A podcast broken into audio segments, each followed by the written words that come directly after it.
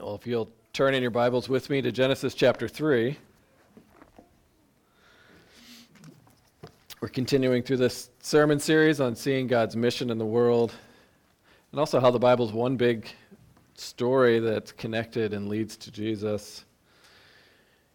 And we've spent a, a, well, the last five weeks seeing the goodness of creation, uh, the goodness of God's intent for that creation. And we've seen God's delight in his creation, we've seen his generosity towards his creation, uh, his desire specifically towards uh, for fellowship and relationship with us as humans. There's so much goodness. And now we're you got to you really got to meditate on that to hear just how bad the fall is. That's what we're going to look at as we read Genesis 3. What is wrong with the world? And God tells us in chapter 3. So let's read this and pray. It's Genesis chapter 3, the first 13 verses. It says, Now the serpent was more crafty than any other beast of the field that the Lord God had made. He said to the woman, Did God actually say, You shall not eat of any tree in the garden? And the woman said to the serpent, We may eat of the fruit of the trees in the garden. But God said, You shall not eat the fruit of the tree that is in the midst of the garden, neither shall you touch it, lest you die. But the serpent said to the woman, You will not surely die, for God knows that when you eat of it, your eyes will be opened, and you will be like God, knowing good and evil. So when the woman saw that the tree was good for food, and that it was a delight to the eyes, and that the tree was to be desired to make one wise, she took of its fruit and ate. And she also gave some to her husband who was with her, and he ate. Then the eyes of both were opened, and they knew that they were naked, and they sewed fig leaves together and made themselves loincloths. And they heard the sound of the Lord God walking in the garden in the cool of the day. And the man and wife hid themselves from the presence of the Lord God among the trees of the garden. But the Lord God called to the man and said to him, Where are you? And he said, I heard the sound of you in the garden, and I was afraid because I was naked and I hid myself.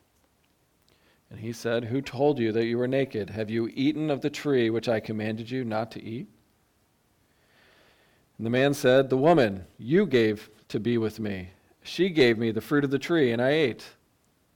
Then the Lord God said to the woman, What is this that you have done? And the woman said, The serpent deceived me, and I ate. Uh, this is God's word. It is true and trustworthy, he has spoken to us today in love. Let's, let's pray. Our Father and our God, we come today seeing ourselves in Adam and Eve because we are those who have thought ourselves wise in our own eyes, seen something attractive, taken it, and then also had to hide in shame because of what we've done. And so I pray that as we see Jesus today, you would sh- help us hear your gracious word, hear the way you pursue sinners, uh, that you desire to cover our shame so that we may have you as our Father. So draw us out of hiding today into deeper relationships with you and with our neighbors. In Christ's name we ask. Amen.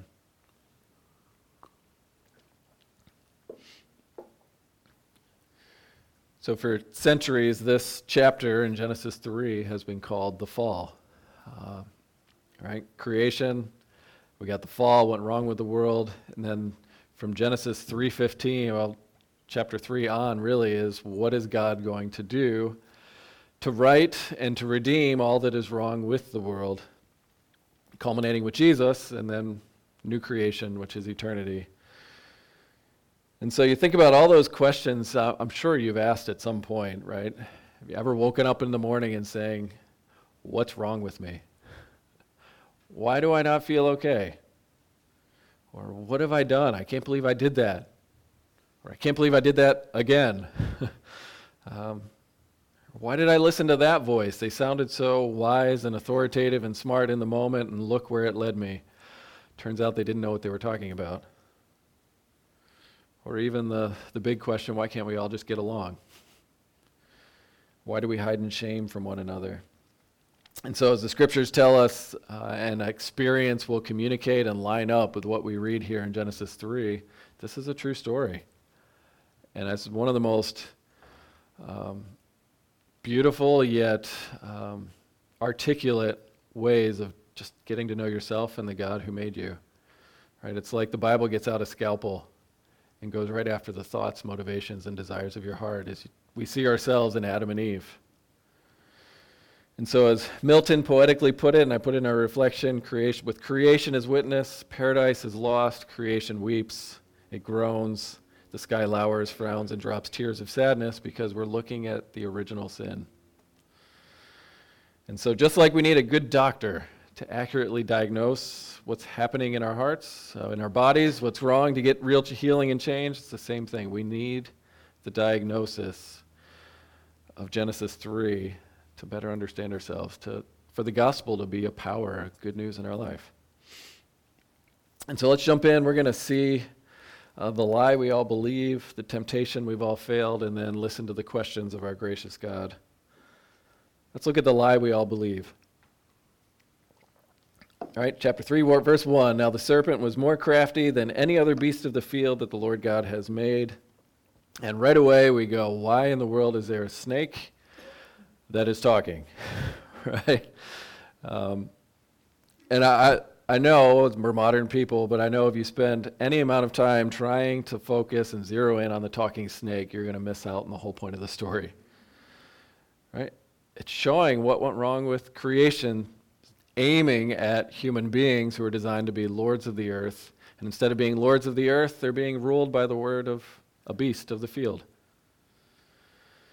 And so, a couple of things that'll help think about the snake. Uh, the word crafty to describe the ca- uh, snake here is a, a, wisdom word. It's used in both good and bad contexts. Um, it means prudent, right? Where you can see the way through to get done what you want to be done. And can be used for good or bad, right? Scammers.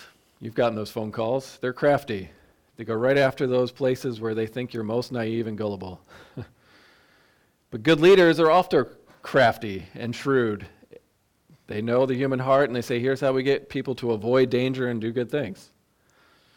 Right? But it says the serpent is more crafty than any other beast of the field. We don't know what that means yet. It's just an ominous beginning. Here comes the scammer, the serpent.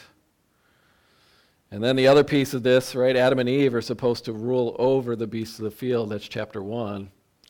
And along comes this snake uh, supposed to be the servant who's planting temptation, who's planting a lie. This, their subordinate is saying, yeah, did God really say? So, what they're supposed to do is guard the garden from that nonsense, and instead they choose to listen to the voice. So, how do you get from the serpent to where we live in a world of shame?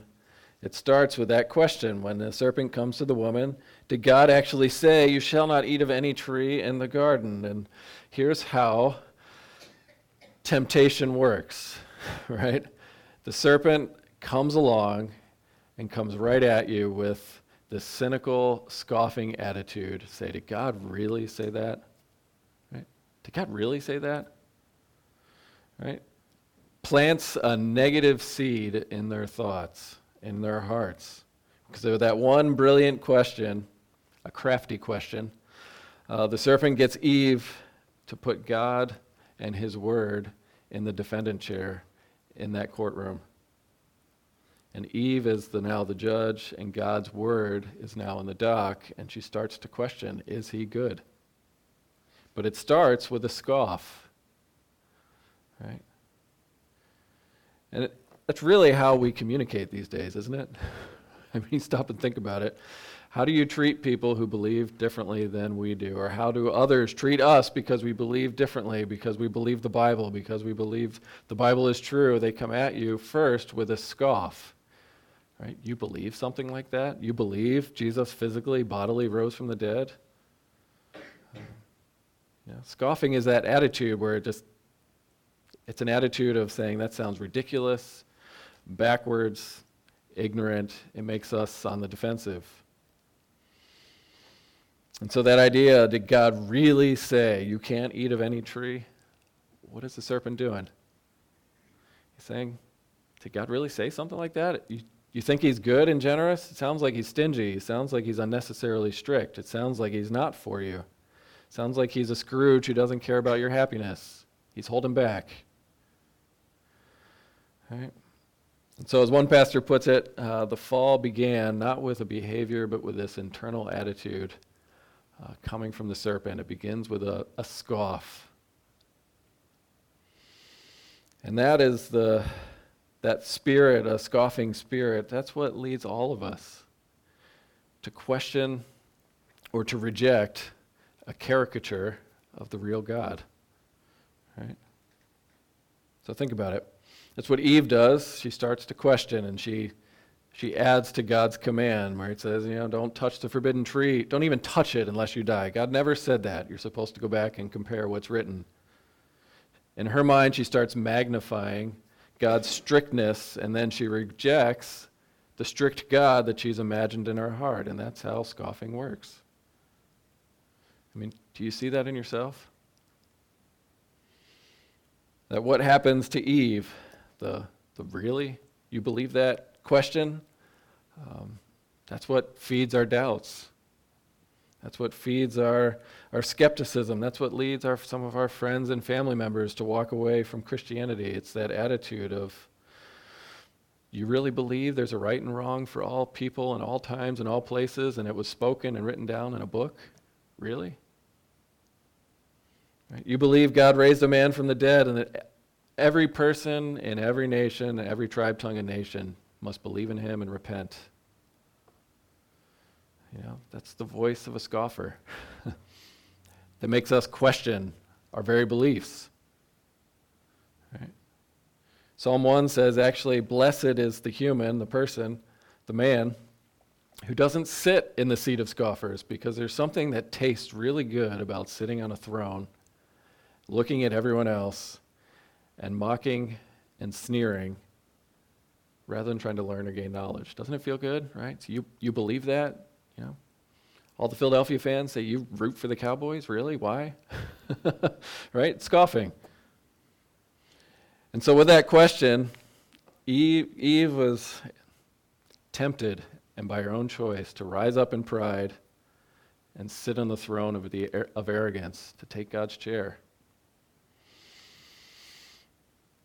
So, scoffing is what leads us to believe this lie, and then this is what leads us to the lie that we all believe.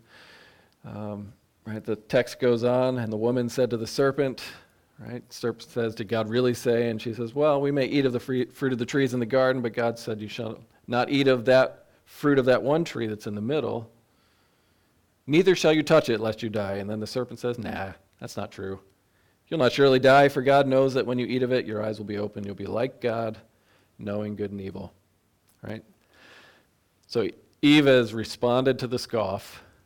She's already risen up in heart to this place of confident pride, if you will. And she's imagining God to be whatever she imagined him to be, to be more strict than he actually is, which is counterintuitive to everything we've learned in Genesis 1 and 2. She adds, Don't touch it lest you die. He's even more uh, temperamental. And all of that sets her up to be deceived by what the serpent is doing. Right? Because the attitude, the atmosphere, um, the whole atmosphere in the room, if you will, has changed. All the serpent does is tell her the truth in order to deceive her. right? So think about this. He says, You won't surely die.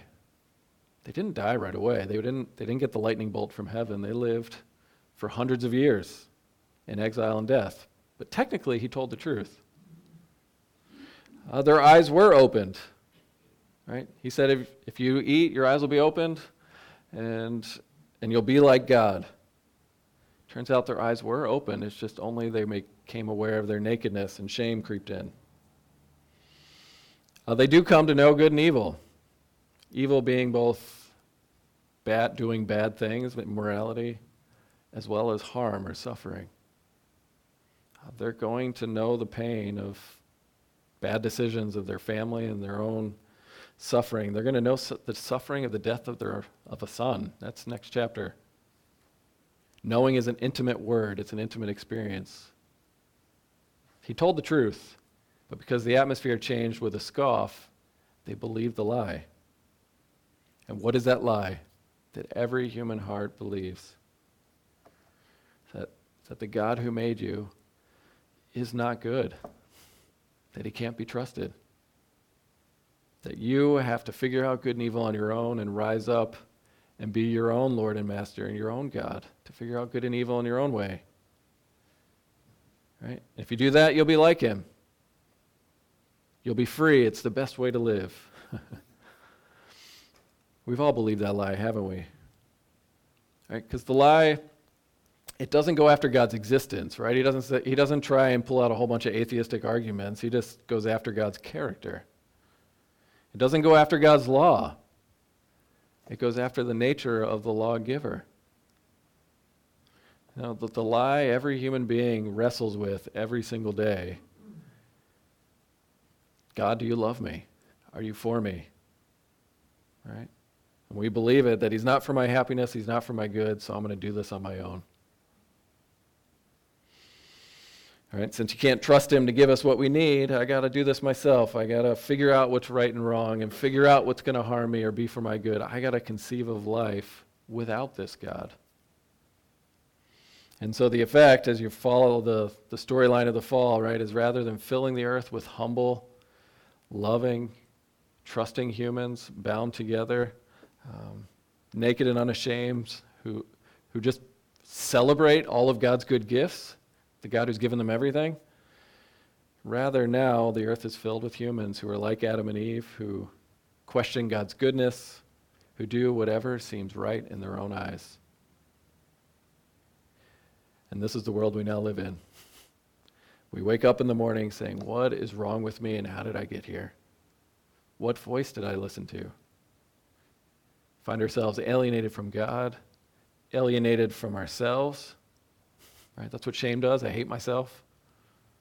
And alienated from one another. Even Adam and Eve, you read it, right? They, they hid from each other. See, everybody, like Adam and Eve, have scoffing hearts that believe this lie about God, that forget what He's actually like. And the, the moment that happens, it sets you up. You're just a sitting duck to fall when temptation arises, just like Adam and Eve. So you got the lie we all believe, the temptation we've all failed. It says that when the woman saw the tree was good for food and it was a delight to the eyes and the tree was desired to make one wise, she took of its fruit and ate and gave some to her husband who was with her and he ate. right? This is the big fail that broke the world. Every human being is in Adam or in Christ. but this one event has world shaking ramifications. And I know we go, okay, eating forbidden fruit from a tree, what's the big deal? You know, why is that the test? Because it doesn't seem like that big of a test to us, not being in the garden. But just imagine, let's say there was more detail about why you should not eat this fruit of the tree. Right? Just imagine. Right? Have you ever tried to explain consequences to a 15 month old? Right? Don't stick your finger in the light socket. You could just say it's hot. Uh, or a three year old. Right? I mean, Adam and Eve are in their innocence here. So just imagine if Adam and Eve were told by God, if you eat of this tree, not only will your, your oldest son kill your youngest, Cain killing Abel, but then the entire world from here on out will be aflame with anger, vengeance, and death telling that to like a three year old. There's going to be a stream of the blood of the innocent from Abel, culminating with wars upon wars, families against families, nations against nations, earthquakes, famine, heartache. You're not going to like your wife the way you used to. She's not going to like you the way she used to. They would probably go something like this I don't know what that means, but I probably shouldn't do that. right? But even that is like, okay, the consequence is bad. I should avoid the consequences. God gave them a test to say, Will you love me for my sake? Will you obey me simply because I am your father who loves you and you are my child whom I'm providing for? And so he gives them a test. The point of the fruit of the tree is that they would trust that their father is wise and good and know what is good for them. Right? To earn, to, for them to demonstrate trust. And that's the test we've all failed. Right? We, we've ignored the command. We've risen up and said, Father, I don't want you. I don't need you. I can run my own life. We've risen up in pride. And so that's what happens here is Eve, she's forgotten the Lord God. She doesn't use his name anymore. She sees that the tree is good. It's a delight to the eyes. It's going to make her wise. She can figure this out on her own. She takes and eats. And she gives it to her husband, who's just passively standing there instead of defending his wife and killing the snake. And he takes and eats. And so, welcome to the anatomy of temptation and how it works. Where you see something, it's beautiful, it's attractive, it looks like this is going to be great for my life, make me wise. So I just take it and eat it. Life becomes uh, serpent like, pure appetite. I'm hungry, I got to get it. Right? I'm, that's, how, that's how temptation works. I'm hungry, I eat. I'm thirsty, I drink. I lust, I desire, I take. And then the effect is I have to run and hide or cover myself with something that makes me feel okay. Construct fig leaves to cover our nakedness that our failure caused. And so, maybe the good question for you to meditate on is where in your life do you see this pattern playing out? What things are attractive? they catch your attention, right? They're shiny, they're beautiful, they're attractive. They keep calling you back. Right? I love the insight of Dietrich Bonhoeffer. It sounds, he sounds like a real sinner when he writes this. It's in a reflection where he says, with irresistible power, this desire seizes control or mastery over your flesh. And it doesn't matter what that desire is. It could be sexual desire, it could be ambition, it could be just straight up pride and vanity, it could be desire for revenge or love for fame, just wanting to be in control and power, it could be greed for money. But in that moment, all joy and all the good gifts God has ever given to you, it's just completely extinguished. At that moment, in the temptation, God becomes unreal to us. He loses all reality. We forget He's there. And the only thing that exists is that desire for something God made. See, Satan, he doesn't fill us with t- hatred of God, he causes us to forget Him the way Eve forgot. And what happens is the lust just fills your mind and your will in deepest darkness to where you can't even think or see straight, except for that thing you want. Right? And then in that moment, you start going, did God really say that? Is that really bad? Can I just cave in once? This will feel good. It tastes good. Why, why does God not want me to have it? It seems right right now. And Bonhoeffer writes, It's here that everything within me rises up against God's word. Sound familiar? It's the test we've all failed, the temptation we've all caved into somewhere. It's the source of our shame. See, desire is what gets us, the, the affections of our heart. C.S. Lewis got it when he wrote the kids' story. He was trying to teach kids this. Remember the Lion, Witch, and the Wardrobe? Right, in this land where it's always winter and never Christmas, and there's the evil white witch, and these two sons of Adam and two daughters of Eve come as uh, the, the hopeful, promised kings and queens of creation. And how does she get Edmund, the son of Adam, to betray his family, uh, to betray the, his maker? Here's Turkish delight It's candy. right? What do you want to eat most, my boy? The, the white witch asks.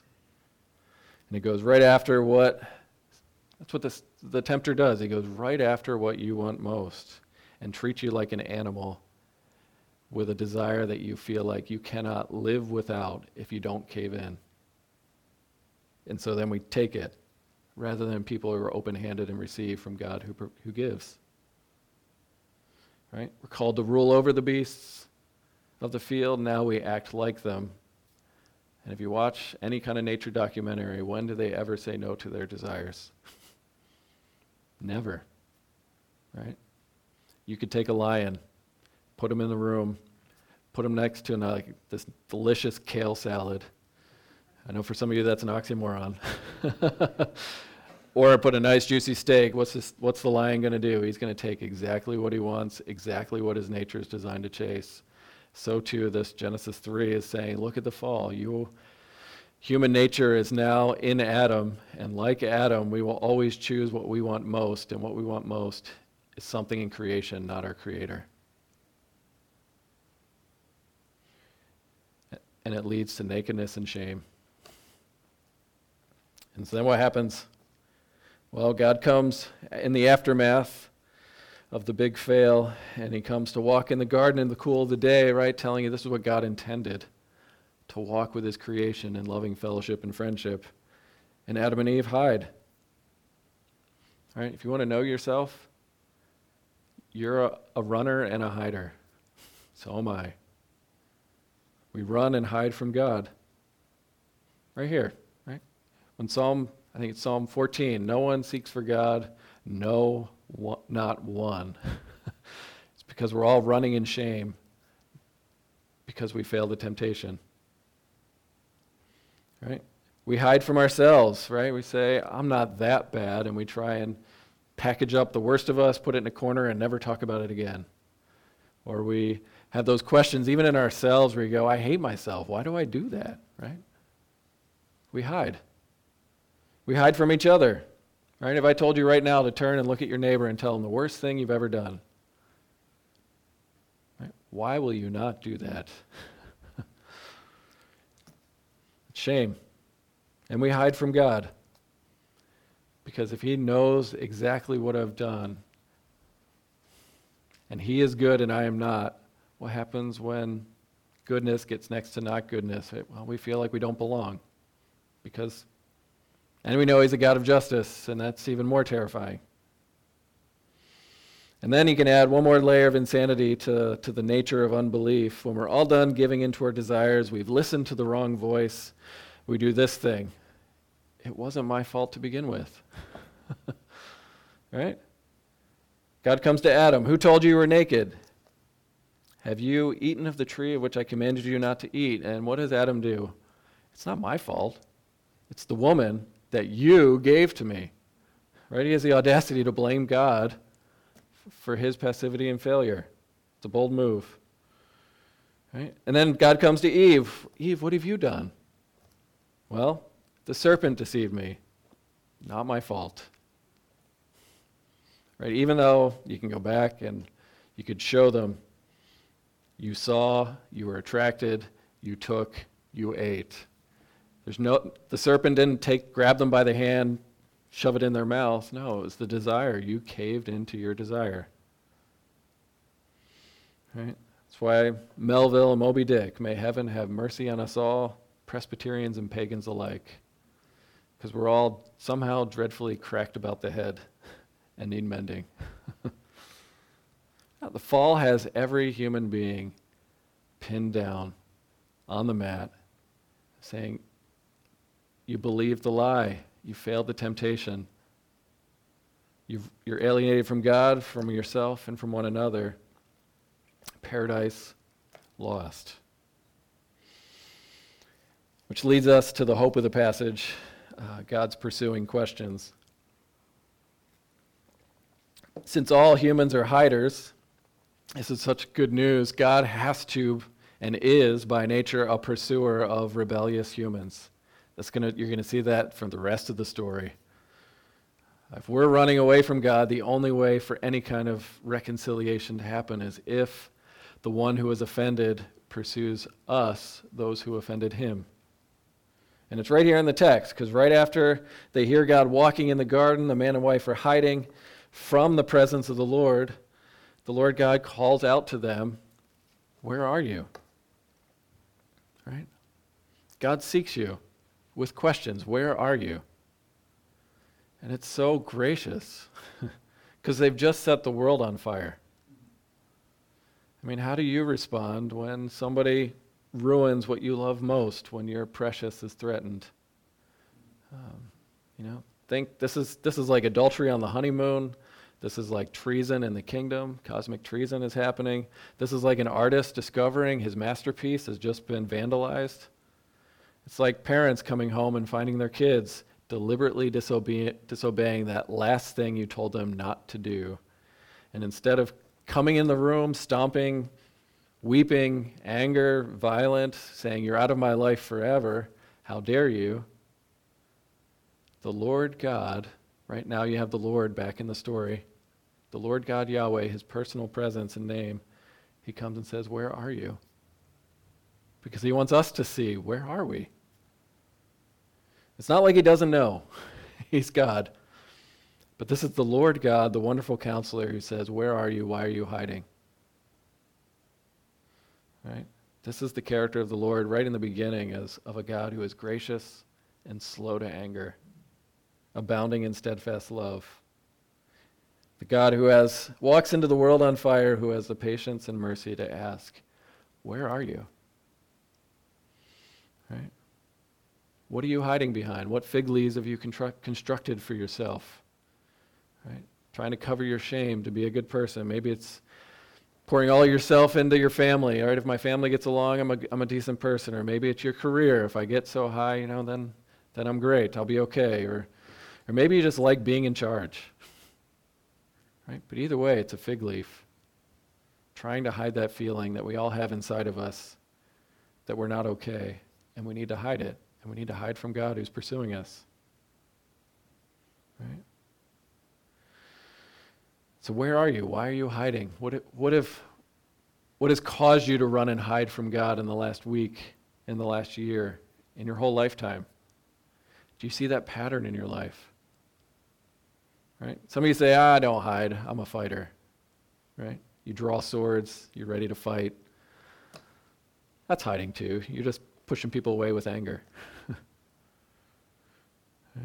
Next week, we're going to look in more depth at the first promise here. But look at the first thing God does in, in verse 15. He curses the serpent. Right? I mean, we'll, we'll look more at the structure of the text next week. Right? Eve has been deceived. She's chosen the enemy. What is the first thing God does here? He says, I will put enmity between you, he's talking to the serpent, and the woman, between your offspring and her offspring. Listen to the words of sovereign grace. Right?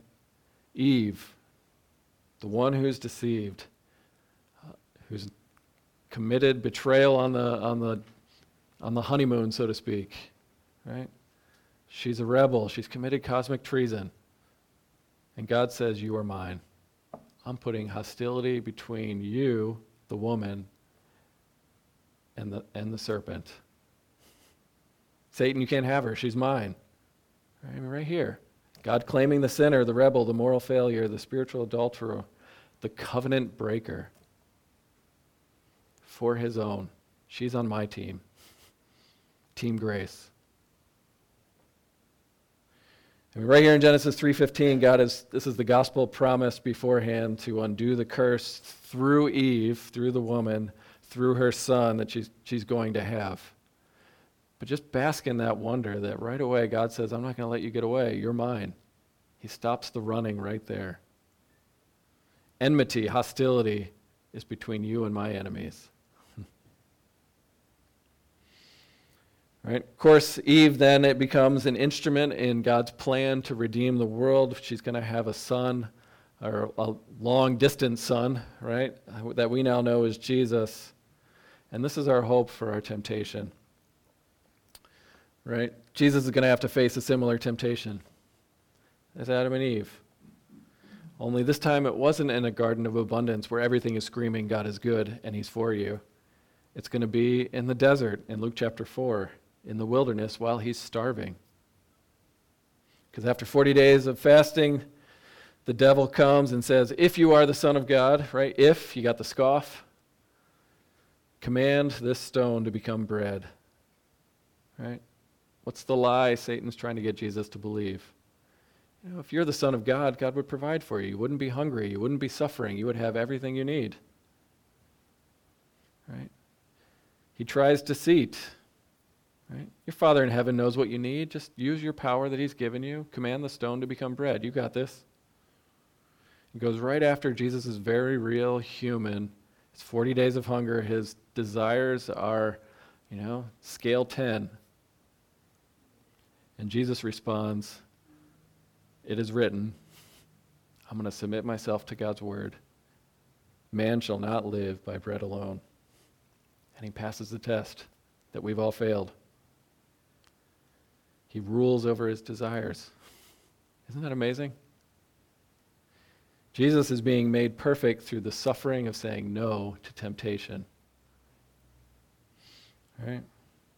Uh, again, C.S. Lewis helpfully says no, man, no person knows how bad they are unless they've actually tried really hard to be good. right?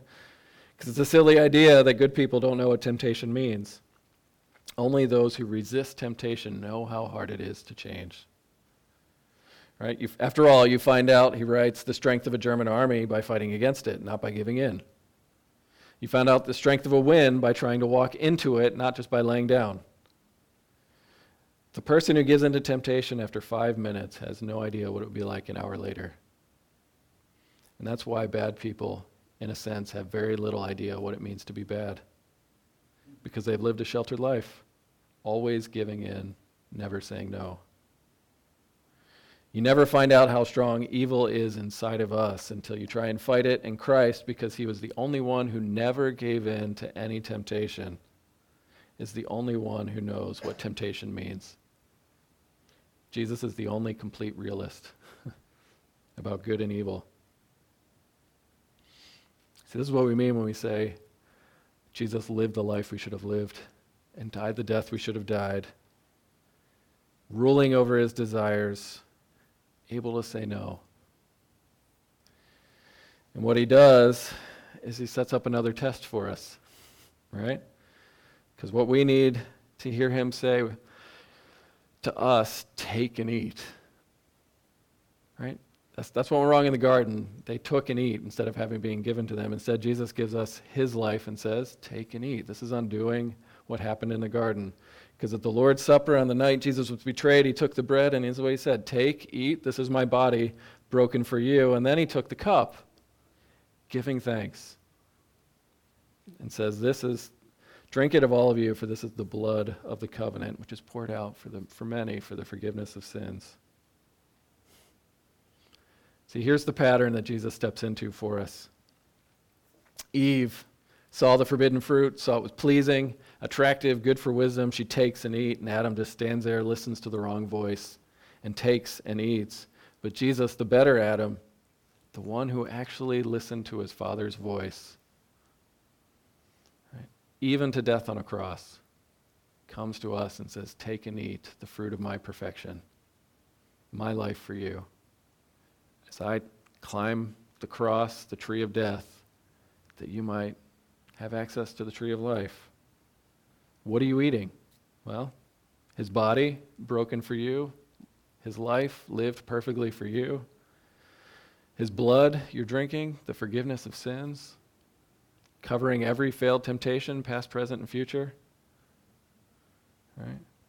And we get it all because Jesus became unattractive in order to make us sinners pleasing in God's sight. Right? Isaiah 53. What's it say about Jesus? He had no majesty or form that we should look at him, no beauty that we should desire him. See, Jesus became guilty in our Father's sight in our place, bearing the curse, the judgment we deserved. And in his ugliness, we find that attractive because he's taking our place. Also, that we can take and eat the forgiveness of sins and now eat again with our God in fellowship. Right? See, the more you take and eat of what Jesus has done for you, that starts to heal the scoffing heart, that says, Did God really say that He's good? Did God really say that He loves me? You know, now what, what starts to change, you start to see God's goodness, His generosity, His word comes a person to give you life through Jesus' death. Uh, you don't start to scoff at God's word anymore. You start to scoff at the idea that I could be a Christian. Right? Because if you know yourself, you know the ways you failed temptation. Know, how in, how in the world could someone like me be a Christian? right? Start to laugh at the ridiculous idea that, that I represent the maker of heaven and earth. And I have blown it a lot, and he has had mercy on me. Right? And as well, Jesus taking and eating of his life, what he's done for us, it starts to heal the lie because you can't accuse God of being stingy or being overly strict, right? Because he's given us his only son. And if he who gave up his only son for us, how will he not also graciously give us all things, Paul writes. And he also, through coming, taking, and eating, you have your desires rehabilitated right? Because you're given God's Spirit, the Spirit of Christ, to desire what Jesus desired, to do battle with the desires that would alienate us from God, ourselves, and other people. Right? You start to pray crazy things like, God, your will be done, not my will be done. That's a Jesus centered prayer. God, change what I want. And you'll find you'll actually want to do battle against those things you once thought were good to chase after. That's what the gospel does. Right? You no longer, like the bad man, just lie down and give up, tap out. You, you say, I want to do battle against this. This is not good for me, for God, or for my loved ones. And so rather than caving into our desires like beasts, Jesus is making us fully human again, teaching us by the power of faith to rule over them. So just think about your life. What are those places you live where you failed temptation? Right? The gospel is calling you to doubt those desires. Right? They may be desires for a good thing, but to doubt your motivation to say, I, if I don't have this, I can't fully live. If you have Christ and his affection, it's going after those desires and rehabilitating them. Why? This is conclusion here. Because grace and honor in Jesus Christ is so much better than the shame of having to run and hide. And when that becomes real to your heart, you'll come out from hiding. God will say, Where are you? And you'll say, Here I am, send me. and you'll become a person saying, Not my will, Father, but yours be done. We're going to get it imperfectly, of course, in this lifetime. But what what the Gospel of Genesis is after is saying, look, do you, do you see what's wrong with you? Do you see the scoffing heart you have? Do you see the lie you've believed? Do you see the temptation you failed? And most importantly, do you see Jesus, the better Adam, the, the perfect Adam, who lived the life we should have lived, died the death we should have died, rose again from the dead, and says, Here is life in abundance. Come to me, take and eat. Go and learn what that means. Let's pray.